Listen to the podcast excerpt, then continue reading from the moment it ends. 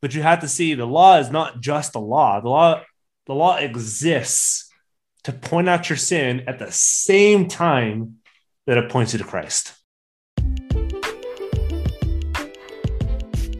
Welcome to the Guilt, Grace, Gratitude podcast featuring Peter Bell and Nick Fulweiler.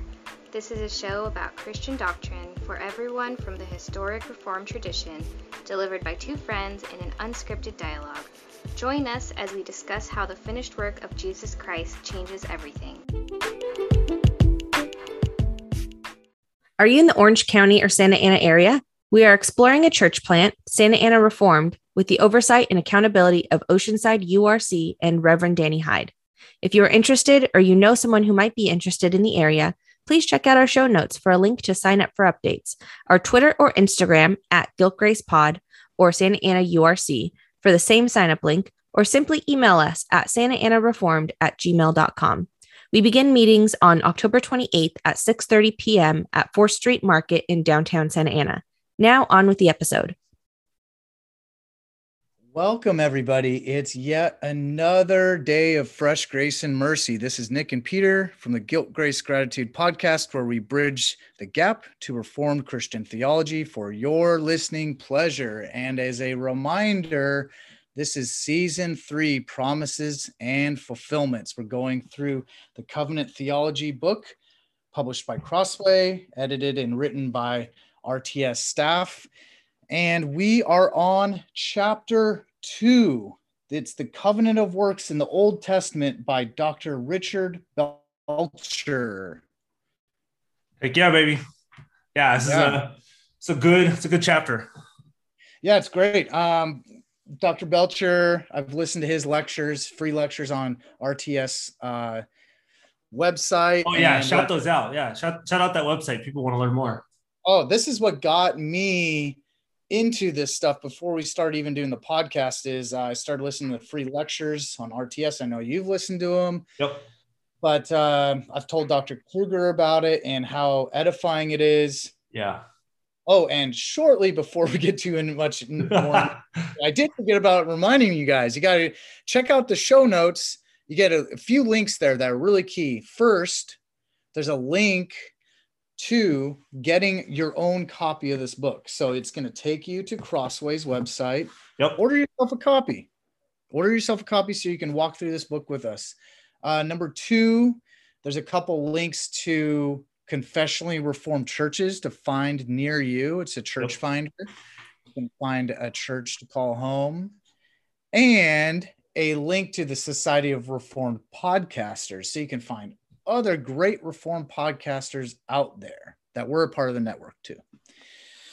So, okay, so I got the book in front of me. You got the book in front of you. What did you got think the PDF of this in front of me? what did you think of this chapter? I thought it was a very fair assessment and um, not just like, oh, let's overview this, but actually like the exegesis, which just means let's dig deeper into what the text actually says um, and some misconceptions. Um, and like, I think probably the shortest treatment of the covenant of works in the Old Testament that makes like a lot of sense. Like yeah. it's, it's thick and it's short, but it really well defines the covenant of works in the Old Testament. I loved it. Mm-hmm. And I like that Dr. Belcher wrote it. He is phenomenal with being an Old Testament scholar. Yeah. So he was it backwards and forward. And yeah, and I like because I think some chapters don't take this outlook or don't take this um, structure where he both presents like the case for covenant of works in the Old Testament, but also brings up some theologians we'll, we'll bring up later for those who might disagree with his viewpoints. So you kind of get both viewpoints. That's correct. And because you brought that up, a sneak peek to the very last thing he says in that chapter, just oh, yeah. to assuage everybody, he said, quote, we should rejoice when people get the gospel right, even if they reject the covenant of works. Uh, even if we don't like them and we want them to go away. they still, if they get the gospel right, that's good. But I think the gospel is better and best understood. Totally. In the light of the covenant of works. Yeah, so yeah but it's all about the gospel. But yeah, it's easier to get it when you have the covenant of works. So the first thing I kind of wanted to bring up that you and I can talk about is the main chapters in the Bible he talks about referring this to is Genesis 1 through 3. Yep. Yeah, So- Genesis 1 through 3, and there's a couple other ones like Leviticus 18, um, one in Deuteronomy. But yeah, that's that's the main one where they all kind of look back to it. And he says, without the covenant of works, covenant theology crashes to the ground. Yep. Without it, it would be leaving one covenant to define the relationship between God and humanity, which is mono covenantal covenantalism. So Mono just means yeah, one covenant. yeah, so we did, definitely need to understand the distinction between the covenant of works and the covenant of grace. Yep. So there is an aspect that Dr. Belcher talks about pre-fall versus post-fall Adam, and as we know in the Bible, pre-fall Adam is is a pretty short stint in the Bible. It gets to post-fall. At least, yeah, at least like on a text it's short. We have no idea how long or short it was actually, but the text presents as like he was commissioned and he flunked.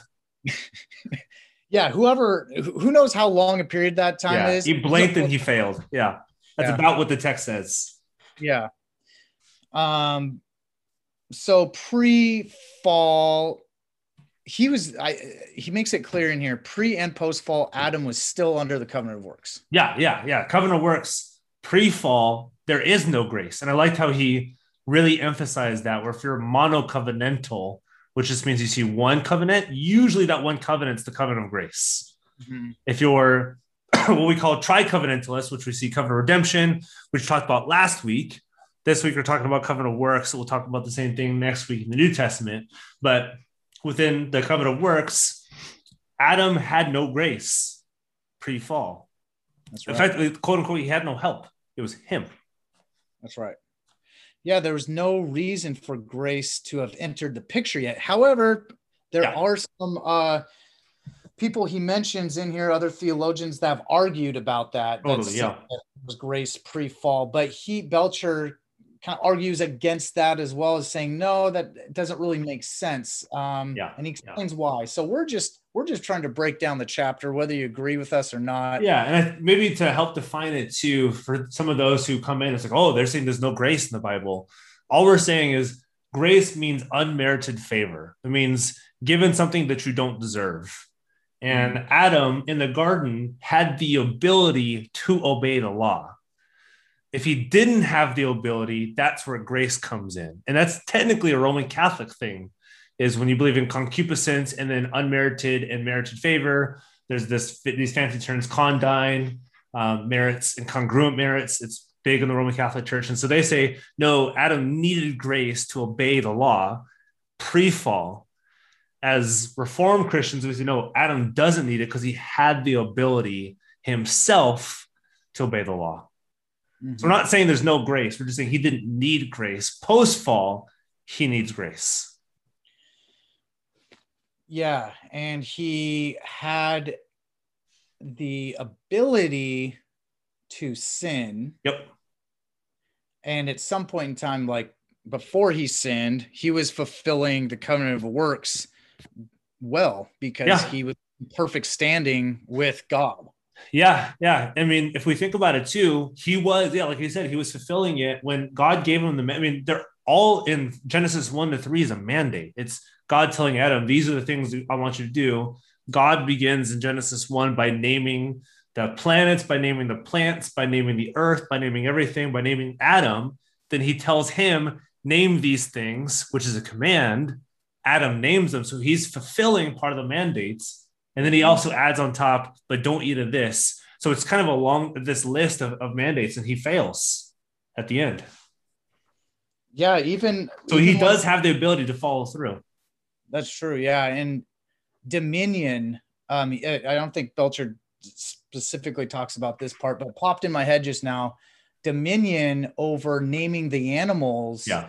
show is shows that you have authority over them. Yep. So yep. a way my pastor actually described this is he was talking to me about in the creation account when Adam when God told Adam to name the animals, which means he had dominion over them, Yep. which is the same way like we when we have children in our own homes, we're called to name them. Yep. So somebody else outside your family doesn't have the right to name your children. So you're seen as the authority figure. And yeah, yeah. so Yeah. that's does set up Adam to be our representative. He Yeah, and we'll get into this more later, but God was is is not was. He is the king of the universe. He's sovereign over the whole universe. He orders all things. Him commissioning Adam as part of the image was to be a king over Eden. So he was supposed to do things that God does as king. Adam was supposed to do as king. So as we're heads of families, Adam was head of creation. He was given that authority by God, but he was head of creation. So yeah, he's he's got this divine commandments, which is in this aspects with the garden, a covenant of works. Mhm. So, getting farther into this chapter, um, I love how he goes right into the evidence for the covenant of works in Genesis 1 through 3. And then people are going to say, wait a minute, Genesis 1 through 3 never verbatimly Yeah. says the covenant of works. However, Yeah. hold up, he does say, Yeah. if you look at, uh, hang on with me, Hosea. Hosea 6 7. Hosea 6 7 references back to Genesis 1 through 3 and said mentions the covenant given to Adam, which yeah, is and but there's, like there's both that, but I mean, even behind that, you don't even hmm. have to look at later verses to prove the earlier verse.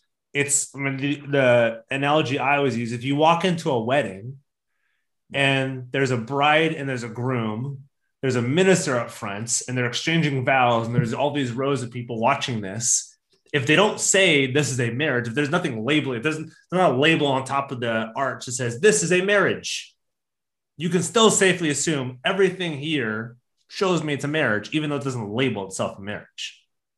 Same thing with the covenant. yeah. Yeah, and Hosea 6 7 states, but like Adam, they transgressed the covenant. Yeah. There they d- dealt faithful, faithlessly with me. So Yep. there re- references back there and then actually as i was reading this i was thinking um and i'm surprised this hasn't really popped up maybe you've heard of it of covenant of works mentioned this way but the way i kind of it popped in my head how i best can understand it is the covenant of works really is equals obedience Yeah. I mean, it'd be uh, with the Westminster Confession of Faith. I forget the reference, but it's perfect, personal, and perpetual. It's not just obedience sometimes, it is perfect obedience all the time and yourself. Every second of the day Every all second, e- all the time. That's that's that's the Bible's definition of obedience. that's the first The Bible's definition of obedience is not like, oh, try to do it. The Bible's definition of obedience is perfection. yep which is the first commandment Yep. and and jesus is the only one that has been able to ever do that and ever could do that and if you've ever heard somebody say i don't sin anymore they're lying because yeah. you would have to Yeah. like every second of every day love jesus with all your heart soul mind everything Yeah. and to the fullest capability and Yep. we we just flat out can't yeah. adam and eve We might be able to increase in it, but the Bible does not explain you fulfilling the covenant of works by increasing in your obedience. It says you have to be perfect in your obedience. Mhm. Yeah. Though we still increase in obedience, like I want to make that clear, we still do and should increase in obedience. And we'll get into this later on. But in order to enter into heaven, in order to gain heaven, you have to do it perfectly. hmm So when we think of the word, we don't need to replace the word works with obedience, but just think of it this for a second. Yeah. Pre-fall, Adam was in perfect obedience Yeah.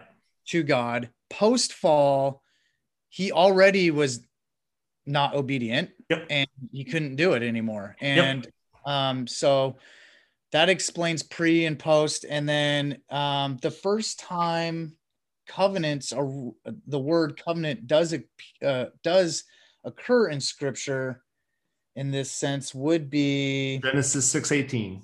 yep with Noah. Yep. Yeah. And there's some debate on what the reference is because the the Hebrew word sometimes people say it refers to um, a covenant that was already made, and he's just reestablishing it. So there's debate on this.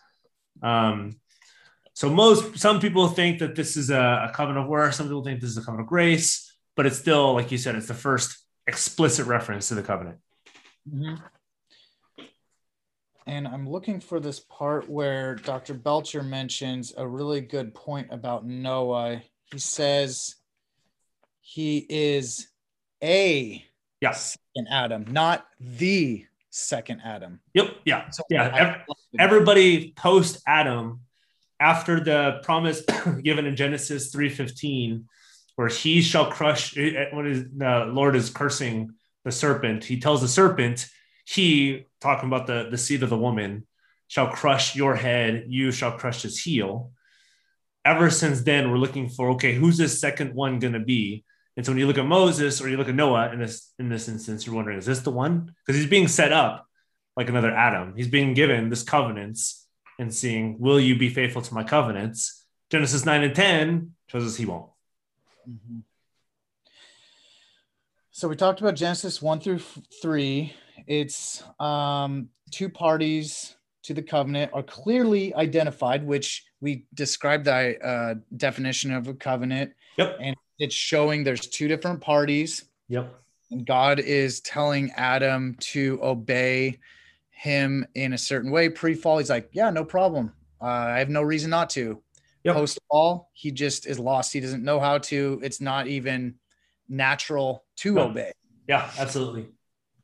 Um, and then he does talk about in here how because Adam is our representative and we have we have inherited this sinful nature from Adam. So yeah. we don't need to dig in too much about um, the new, obviously, with uh, Christ's role with the New Testament because it's not specifically uh, has to do with this chapter, but Dr. Belcher does match up how this points yeah. to Christ, how he fulfilled obedience for for us um, yeah. through the law, and that's how we can find salvation. But um, dun, dun, dun, looking through here. So that's we got Hosea 6 7 questions related. So it's it's the name of it. So there's been a couple of names that have been associated with the covenant works. Yep. So there's covenant of creation, there's um, covenant of nature. Um, we uh, Turretin, who's a, a, famous Reformed theologian from the 17th century, he has his own statement that's is, is pretty well regarded. Well regarded. Geerhardus Vos, so a name that's near and dear to a lot of Reformed people who I, I don't think many people know, but he's just a a 20 like a 19th and 20th century theologian. Uh, he talked about covenant works, and so there's been, been different names, um, and it's not like one name is better than the other name. Like it doesn't describe it better, but I think naturally, as like English speakers, one word can mean one thing to us versus another one. Like covenant of nature, I like how Belcher said doesn't adequately describe this because covenant of nature assumes that what was made at this time or covenant of creation, there's only one covenants because there was not only one covenant. Yeah, and if you misinterpret it or call it something else, he talks about how it flattens really the covenant of grace. Yeah, what, yeah. It takes away the meaning of like we need to really underline the law and yeah, the failure. yeah, that that, that Christ fulfilled. Um, yeah. So if, I mean, he, at the end, he says like I, there is good reason to call this the covenant of works because it is a a work covenant, not a creation covenant necessarily or nature one, but a covenant of works. Mm-hmm. Something cool too, he points out in here is if people are wondering how Adam got his name in Hebrew, it's spelled the exact same way as human. Yeah, yeah. So you can. It depends on context. So some context it's a personal name, some context it's it's human or humankind. So it can be it can mean both things just depending on where it lies and what's being referred to in the sentence. Mm-hmm. He's our natural representative. Yep. Yeah. We he both represented us. So we were given his sin nature because he fell, but we also fell in him. So it's both. So it's not just we receive this like oh, it's like you're, it's, like somebody using your credit card without you knowing and then maxing out your credit card. You had you obviously had nothing to do with that. So we're not saying that that Adam maxed out your credit card and then gave you back the credit card. It's like, oh man, sorry. Like I, I messed it up for you. It's we both maxed out our credit cards in Adam's sin. He he gave the possibility to max out our credit card. yeah. We, we max it out because We maxed it out together, but he Yeah. did it himself. yeah, he's a terrible person to go shopping with, I guess. So. Don't go shopping with Adam. No, but that's a uh, to the point of of Jesus. He's not in Adam; he's of Adam, Yep. and the entire world, every person you've ever met, um, is in Adam. Yep. We are all in Adam. We are completely this uh, same nature as him. So the only way we can not have be in Adam anymore, you have to be born again, and you born again Yep. through the Spirit and become um, really inheritance of Jesus, and that's what. Jesus is telling Nicodemus. So, Yep. um, so if you guys want to read a lot more about the covenant of works, like you were saying, Peter, uh, Westminster Confession of Faith seven one. Yeah, that's the big one. That's the big one. Do you have that in front of you? Because I have it in front of me too. But knowing that you're in seminary school, you should have the honors of reading it. Well, technically, the denomination I'm part of doesn't use the Westminster Confession of Faith. oh, I put you on the spot. We use the free, three forms of unity, which predate the Westminster Confession of Faith. Is So this, we're cooler. that's the URC? Yeah, the URC. We use the Belgic Confession, the Heidelberg Catechism, and the Canons of Dort. Ah, so I'm at an OPC. We use it. So you can say I was reformed before before it was cool. the, the reformed hipster. I was I was reformed hundred years before the Westminster Confession of Faith came. But you still agree with it. right? oh yeah, oh, yeah. I'm not saying I'm saying that to, to jest. Yeah. Um so anyway, there's some other good points in here. Yeah, so we can talk. I mean, we've kind of established the covenant of work. I mean, I don't think we've named it. So the covenant of works really refers to specifically when God tells Adam to not eat of a specific tree. Right. Um, and so when the not eat of the specific tree doesn't mean by his act that this tree itself kills him. That's not what it means. It means this tree, this tree symbolizes the covenants between God and man. It's will Adam obey God's commandment? It has nothing to do with the tree itself. It is used as a symbol to point to obedience. Will Adam obey this? And we know it's a covenant because if he does eat of this, then death will occur. Yeah. And you can assume the opposite. If he doesn't eat of this, then his life will be extended. Yeah. It was an act of disobedience simple to the fact that that we we were not told why the tree is necessarily Yeah, there's nothing about the tree itself. yeah um the only thing that we get is it's supposedly it gives you the ability to uh call good and what Yeah. you want to call it and e- evil what you want to call it Yeah. So Adam, when he does that, and if you notice too, before this mandate is given to Adam, God uses the words good. So he calls something good in creation. Mm-hmm. He says, and this was good, and he called it good. And that that culminates with man. And it says, and it was very good. And so God is already calling things good. So he's using his kind of sovereign kingship to say that this is good. And so when he's telling Adam, he's t- saying, as I have done in creation, calling things good, and assumedly th- calling things bad in some sense, not in the full sense. He's telling Adam, do the same as I've done. So he's copy my judgments. And when Adam eats of the tree, he's flipping God's judgment. He's saying, No, God, you're wrong. What you called as bad, I'm going to call good.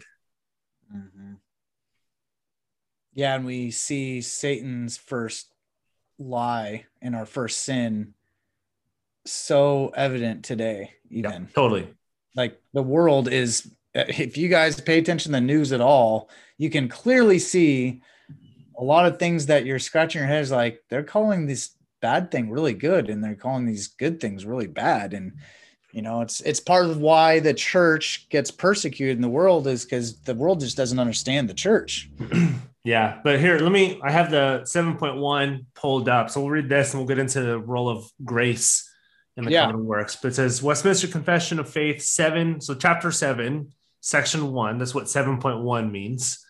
The distance between God and the creature is so great that although reasonable creatures do owe obedience unto Him as their Creator Yet they could never have any fruition of him as their blessedness and reward, but by some voluntary condescension on God's part, which he hath been pleased to express by way of covenant. Mm. Saying God didn't have to come down and uh, to create this covenant relationship, but he chose to come down. That's not out of grace, it's just he chose to come down to establish a covenant with Adam. And this covenant showed Adam, you can do this you can do what I'm telling you to do. You have the ability, and we see Adam doesn't do it. Hmm. And the covenant works are really important because it lays the foundation for the gospel. Absolutely, yeah. So it was a probationary test yep. to Adam to see if he would obey God and keep the terms of the covenant. Yeah. And all probationary means is a short time period to see. It's like if you if you gave your kid five minutes to try to figure out a puzzle that's what effectively god is doing with adam he's giving him a short time period and saying okay will you obey my commandments with this and again adam fails yeah and we we we did talk about this in the covenant of redemption how this yep. was planned before creation and yeah yeah yeah i mean i don't know the depths of god's mind and i'm not going to try to and I'm not going to try to. It's part, a lot of that's a mystery. Oh, it's good because I do. Well, and then we're going to eternity. yeah. eternity. We're we enjoy trying to. Yeah, totally. No, yeah, we, we will never know the depths. We won't even know a drop.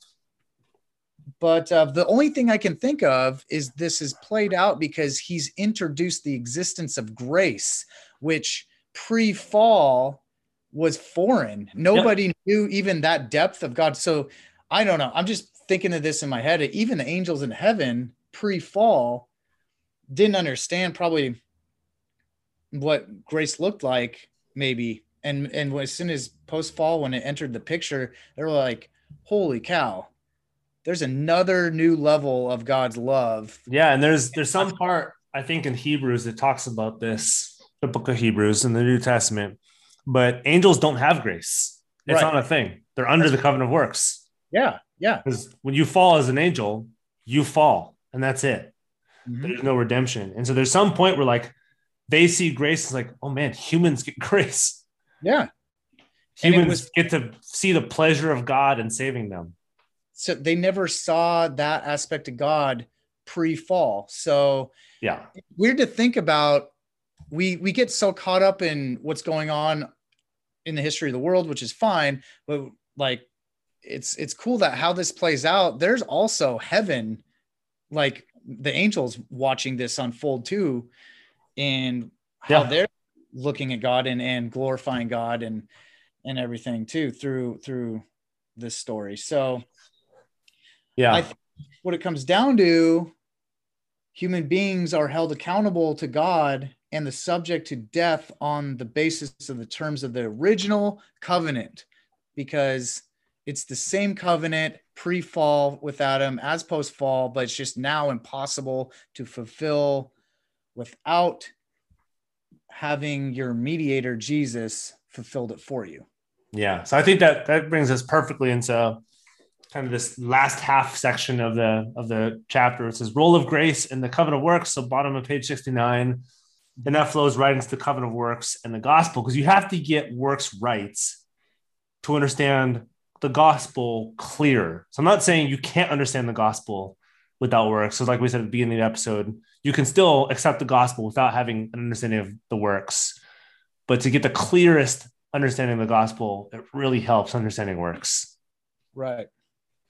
Um, so if I can start, there's these three like little quotes that I pulled from right in the middle of, of page 70. It mm-hmm. says the covenant of works and the gospel. So Adam was given this test, this short test to see if he be a God keep the terms of the covenants. The obligation is implied in Genesis 3 and clearly taught in other passages of scripture. We can make three observations, and I'll just do the three. It says, first, the punishment of Genesis 3 are passed on to the descendants of Adam, which is why we need the gospel.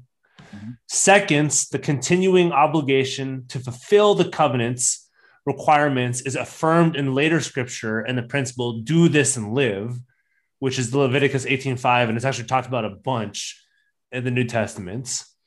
Third, Christ fulfills the obligations of the covenant for, for the salvation of his people. So even right there, I think you get like three bullet points that really well summarize the gospel. One two knockout punch. Yeah, you get one two. Yeah, that's that's you could like if your friend asks you, okay, what's the gospel? You can say these three things.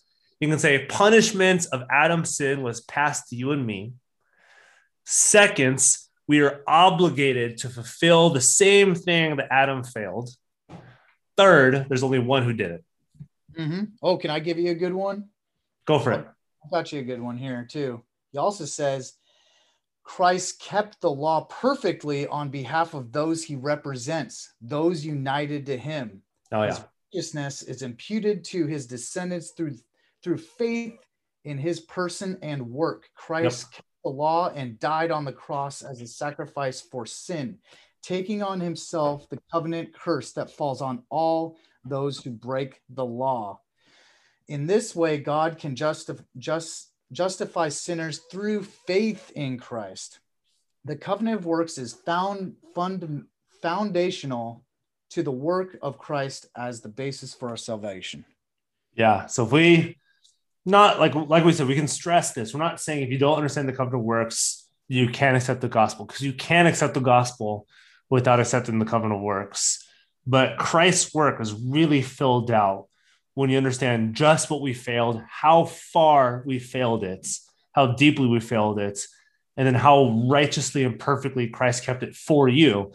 And like I, I like the quote that you pulled because emphasizing his righteousness, which gives us obedience, which gives us entrance into heaven, which gives us, which is the gospel, is imputed. So given to us, not like imputed means he gave something to us that wasn't ours to begin with, and it's foreign to us. Um, to the descendants through faith, not like our faith doesn't justify. I know that sounds weird, but a lot, I think a lot of people say like, oh, like I have a lot of faith. Like the faith is what like saves me. Your faith does nothing for you. What your faith does is attached to an object that does something for you. Mm-hmm. Your faith attached to Christ is what saves you. Your faith does nothing. Your faith just links you to the one who did it. Mm-hmm. It's not the amount of your faith, it's the object of your faith. Exactly. So that's why he talks about like the mustard seed of faith. Yep. That's exactly yeah. This is almost exactly the point of that parable. Because you could have a gigantic amount of faith in a false god. Doesn't do jack for you, yeah. Do anything, or you could be like, I actually believe in Christ and it and and have a little bit of faith, and that's like completely different. Yeah, totally. You struggle every day with your sin, which like we know you yeah. struggle with like am i saved? But that that seed of the holy spirit convicting you and saying no like this is a sin. Let's work. Let's repent. Let's let's read. Let's pray. Let's get under the word. That seed is what saves you not because your faith because what it's in. Mm-hmm. and uh in the middle ish top middle of page 75 um there it, it really kind of focuses on the covenant of works in the standard reformed theology. Yeah. view. and it's really important to understand there is a distinction between the relationship of god with adam and eve before the fall yep. and after the fall. Yeah yeah yeah. It's radically different. Mm-hmm. what it really breaks down to is the relationship is severed and broken. Yep. And uh, so I think we've kind of repeated that over and over on this episode. Um, it's impossible for Adam and Eve to have fellowship with God unless God covers their shame and takes care of their guilt. So it's nothing we can do. We yeah. can't we can't cover our own guilt. You know, one thing we can do we can keep adding to our guilt. yeah. That's it. We could just keep adding to our terribleness. The only thing we're good at is being bad. exactly. Which is not a good thing to be good at. No. So, um, but yeah, the stuff you're talking about, it's like right in the middle of various views concerning the relationship between God and Adam in Genesis 1 to 3. And you were reading right in the middle of when he's talking about um, W.J. Dumbrell. Uh, so he talks about a couple theologians. He's not like, I like the, the approach that he took because he's not like disparaging them and saying these are terrible human beings. No, Don't listen brothers. to them. But he, yeah, he, yeah, they're still brothers in Christ. But he brings out like, hey, there's this nuance in the understanding of the covenants that may not be the best nuance to have. We want to send the gospel at its fullest. But he's not saying these are not Christians. I wonder what Belcher would say if I was like, what about if I called it the covenant of obedience? He'd probably still he might give me a little pat on the back. He's like, good job. We're, we're, still sticking with the covenant of works. exactly. Okay, yeah. Well, yeah. But I mean, maybe we can cover so O. Palmer, O. Palmer Robertson in his book, The Christ of the Covenants. Um, there's a couple quotes that he has. So he denies, and again, he's, he's not trying to disparage these people. So I'll, I'll start off by saying that he's not trying to like whack them on top of the head and say, you idiot, but he's, he's, he's give, kind of given us like a structure to think about. So he's saying Robertson denies that there's a covenant relationship. This is bottom of 71 mm-hmm. between the members of the Trinity, usually, usually called the covenant of redemption. So he doesn't like some of these, these fancier words that aren't explicit in the text. And that's where Belcher says we're not talking about explicitness in the text. We're saying contextually, what are the things the text brings us to? Because we forget the covenant of redemption, it's hard to see how the Trinity plays a role in our salvation. And so we talked about that. And then John Murray, um, who's, a, I mean, I think I've read a lot of John Murray, my own. He's a great systematic theologian but he did have an understanding of what's called what you said monocovenantalism. So he was effectively only a covenant of grace. And you guys can hear this um, right here. So I'm, I'm, looking through and kind of right, right in the middle of what he's saying. He's, he's talking about the covenant of works. He calls it kind of the Adamic administration. So he says he defines this is towards the bottom of 72. He defines a covenant as a sovereign administration of grace and promise. And under this definition includes the Noahic, Abrahamic, Mosaic, Davidic, and New covenants, but he does not consider the pre-fall relationship between God and Adam. So you know, he's not calling him a non-Christian or saying like he's an idiot. He's just saying if we if we lose the covenant of works, it's hard to see specifically what we're saved from and how we're justified. That's true. Yeah, the radical impact of how impossible it is for us to fulfill works in the law and how how like I've said this in the very very beginning of our podcast show. It's like us uh, being a fish told to climb a tree. Like it's just not going to happen. It's, it's not a thing. Yeah, and it's not a thing, right? And then, but Jesus could do all this. He he he is the law fulfilled. He came yeah. in, in in perfect obedience. Yeah.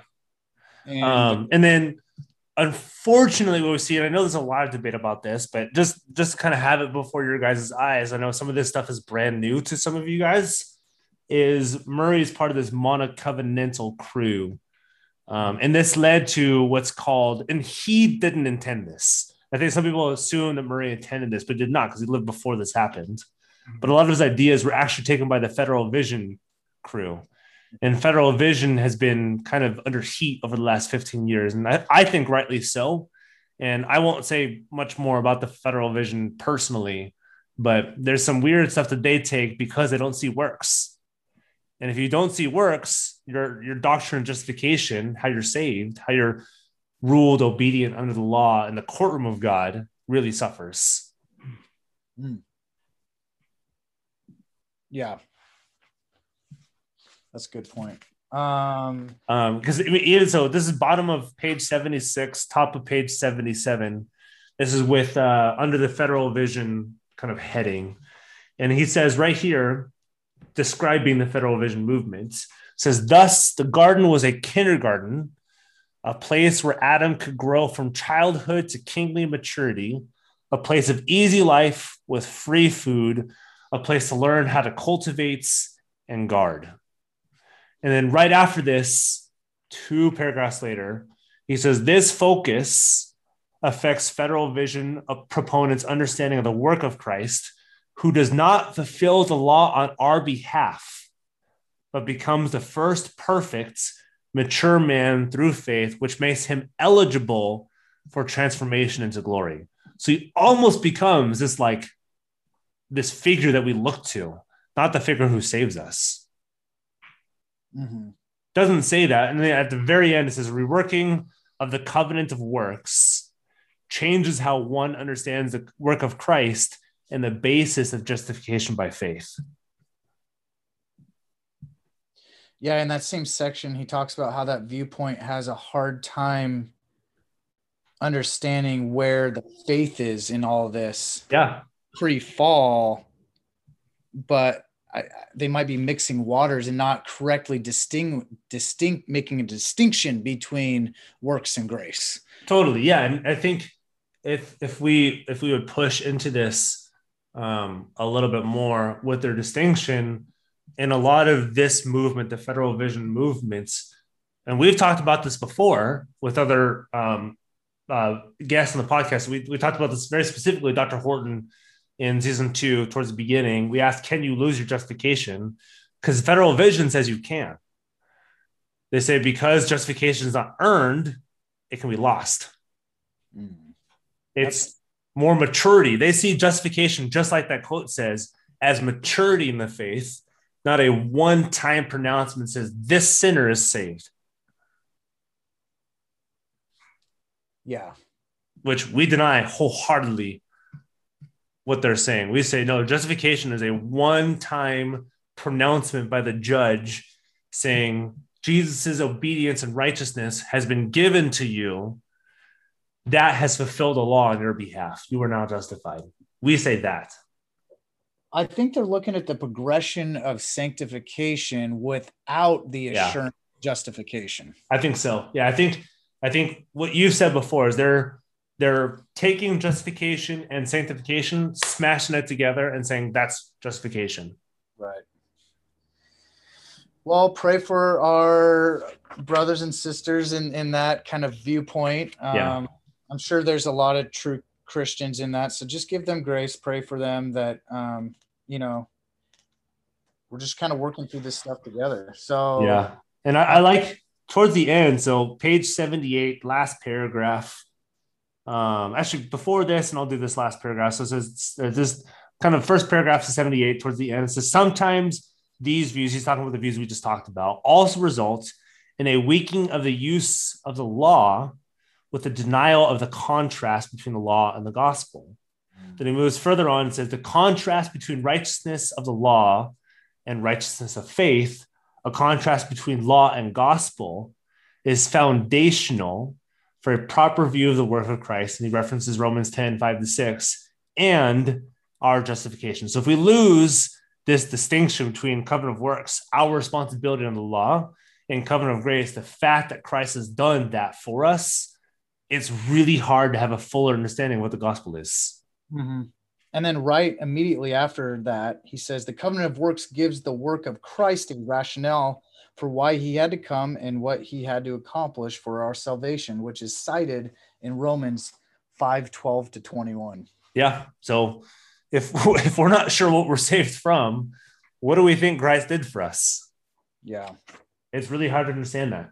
So let me ask a kind of a rhetorical question here. Okay.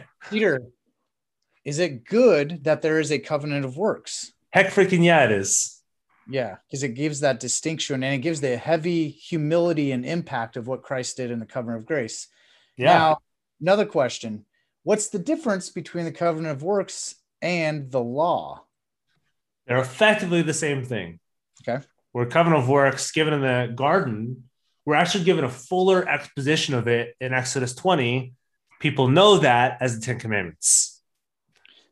And I'm glad you brought that up because he does in in this chapter briefly mention how the law really. I'm trying to. Hopefully, I'm getting this right off my memorization. Isn't really introduced until Moses, right? The law. Yeah. So the law is more fully introduced with Moses and the Ten Commandments. It takes what we see in the garden and expands it, but doesn't change it or doesn't really anything new. It just expands it. It says this is effectively what was in the garden. It's just expanded more in view. Like Israel's failed this, yet don't just look at the law, look what the law is pointing to. Yeah. And I think he brought that up because he was explaining sin existed before the law. Yep. Yep. Okay. Yeah. Sin existed before the law, which means the law indicts us more specifically. We see our law, and Romans 7 which you guys will hear about from Dr. Waters next week, Romans 7 is us looking at the law and saying, I can't do this. This is pointing out some things in me that I know exist. I don't want them to happen, but they're there. And don't just stick there. It's pointing you to the gospel, pointing you to the one who's done it for you, which I think a lot of reform people can just stick at the law and say, like, oh man, you guys suck under the law. Good luck. Mm. But you have to see the law is not just the law. The law, the law exists to point out your sin at the same time that it points you to Christ. So the law is God's standards, mm-hmm. and works is our level of obedience. Yeah, it's how do we how do we fare under the instructions yeah. given to us? Yeah. Oh man, thank goodness for the covenant of grace, the gospel, Jesus. Yeah. So I mean, just to wrap it up, just to give you guys more like a not fuller, but more concise. It's covenant of works establishes both what we can't do, what Adam didn't do, but what Christ has done. So it's if you haven't taken hold of Christ, you are under this covenant. Mm-hmm. You can't do anything about this covenant. So it's as we'll pronounce more specifically next week, but it's also Christ is the only one, literally the only one who's fulfilled this. Mm-hmm. And it's us taking Christ's obedience, not our faith. Our faith grasps. Mm-hmm. Our faith is the instrument used, but Christ is the actual one who's fulfilled it for us.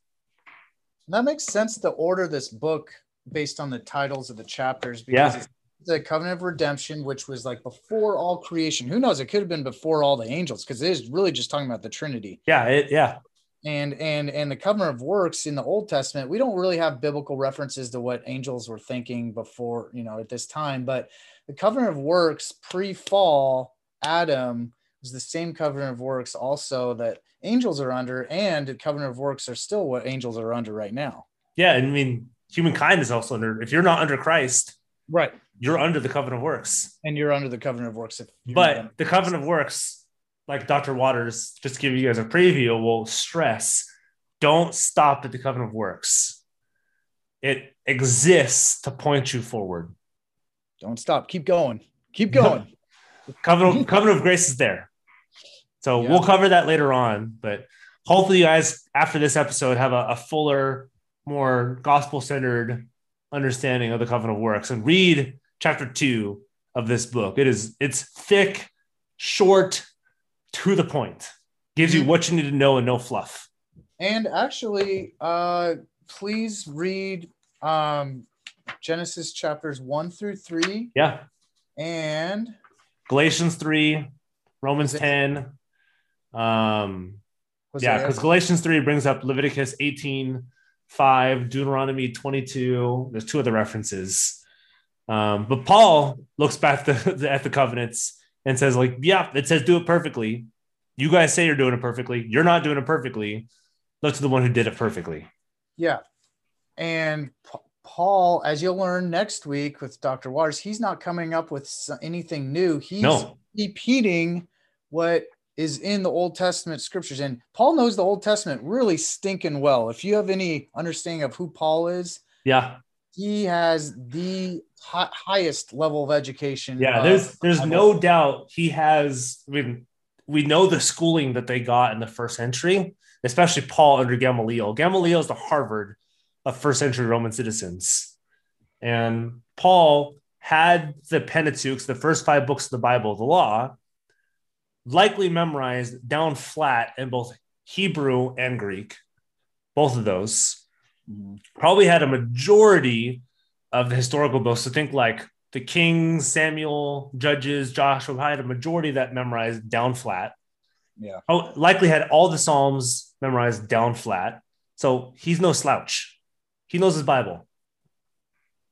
He's just he's just pointing to the uh, Old Testament and illuminating it rather than making up all sorts of new, brand new stuff, which yeah. is another conversation for another time because there's a lot of uh, unfortunate criticism against Paul in um, in some churches. Yeah, totally. And yeah, he's he's also not just looking he's he's taking what's already there and explaining it to New Testament Christians. It's not new. He's like this is what the Old Testament says about itself. Yep. I'm just bringing it to you. Yep. So, yeah, look forward to next week. Next week's great. But so yeah, next week is the uh, covenant of works in the New Testament. So yeah, and if you guys listen to this, it's like we already said, it's with Dr. Waters, so the guy who wrote the chapter. So you guys will get to enjoy a uh, an episode with the author himself. We've had him on before, so if you guys want to listen to our episode with Covenant Theology with Dr. Waters, I think it's number six of season two. So listen to that one if you guys kind of want an overview, and then listen to next week too just in case you guys are like, oh no, all season three is just Nick and Peter talking. yeah. They're like, guys, there's a reason why we liked season two a lot more because it wasn't you. no. Yeah, yeah, right. There's a little mix. Like there's 20, yeah. like there's quite a 26, 28, whatever chapters in this. So we're gonna mix it up. About half will be us, half will be with guests. Yep. We're gonna have fun with it. We're gonna have a little help from some friends, as that song goes every now and then. yes. I didn't sing the song. Please do. I might find the track and like when we bring somebody on, maybe. Oh boy. Play a little clip of That's it. like the, the recipe for having them just like, okay, bye on Zoom and then leaving. I, I don't know how to even do those technological things. That's probably we a good thing. Need to hire an intern to just do that stuff for us. That's true. If you guys know anybody, here, here's a specific shout out if you guys know anybody who wants to be part of a podcast, who we can give you guys some, some juicy details of what we'll give you. but if you guys know any interns or people who like social media, who like building websites, who know how to use YouTube, we have a pretty sweet deal for somebody if you want to be part of a, a podcast that's growing pretty fast. So let us know. Shout us out. If you have a friend who's in college or who wants to learn and be part of a, a cool cool kind of ground level podcast who's, who's growing pretty fast and shout us out. We'll, we'll hook you up and we'll talk some, we'll talk some, talk some shop. It may, it may or may not be what a reformed. Oh my gosh. I would salivate if I were a reformed person, a reformed person would spend their money on anyway, which yeah, could probably assume that's a book. yeah. We might have a lot of free of those things for somebody who wants to intern for us. So let us know. We'll we'll probably tweet this out pretty soon or put it on Instagram for we're looking for interns to help us out. If you're a reform intern and you like books, you're gonna like us a lot. Mm-hmm. All right. So I mean, I don't, I don't know if there's anything else you want to add, but hopefully you guys enjoyed this. You guys saw the works, you guys saw the law, you guys saw the gospel, um, kind of all at the same time. But yeah. Yeah. One thing I would add is I, I wish we personally knew Dr. Belcher, uh, but what I would say, if you want to hear his voice, yeah, and walk around with your earphones on and hear him while you're walking the dog or whatever, and take a break from our podcast, go to RTS, which is Reformed Theological Seminary's free lectures. It's um, I don't know really how to walk you guys through. How yeah, I'll, I'll link it to the show notes. Yeah, you guys can find it, and Belcher does a lot of those lectures that I've listened to. You've had you can find Kruger, who we've had on the show before, and some others. But Belcher, if you want to hear his voice and how phenomenal he is on unpacking the Old Testament, yeah, um, you can hear his voice on there. Yep. So we will we'll see you guys next week for Covenant of Works in the New Testament with Dr. Guy Waters. Mm-hmm. Peace out.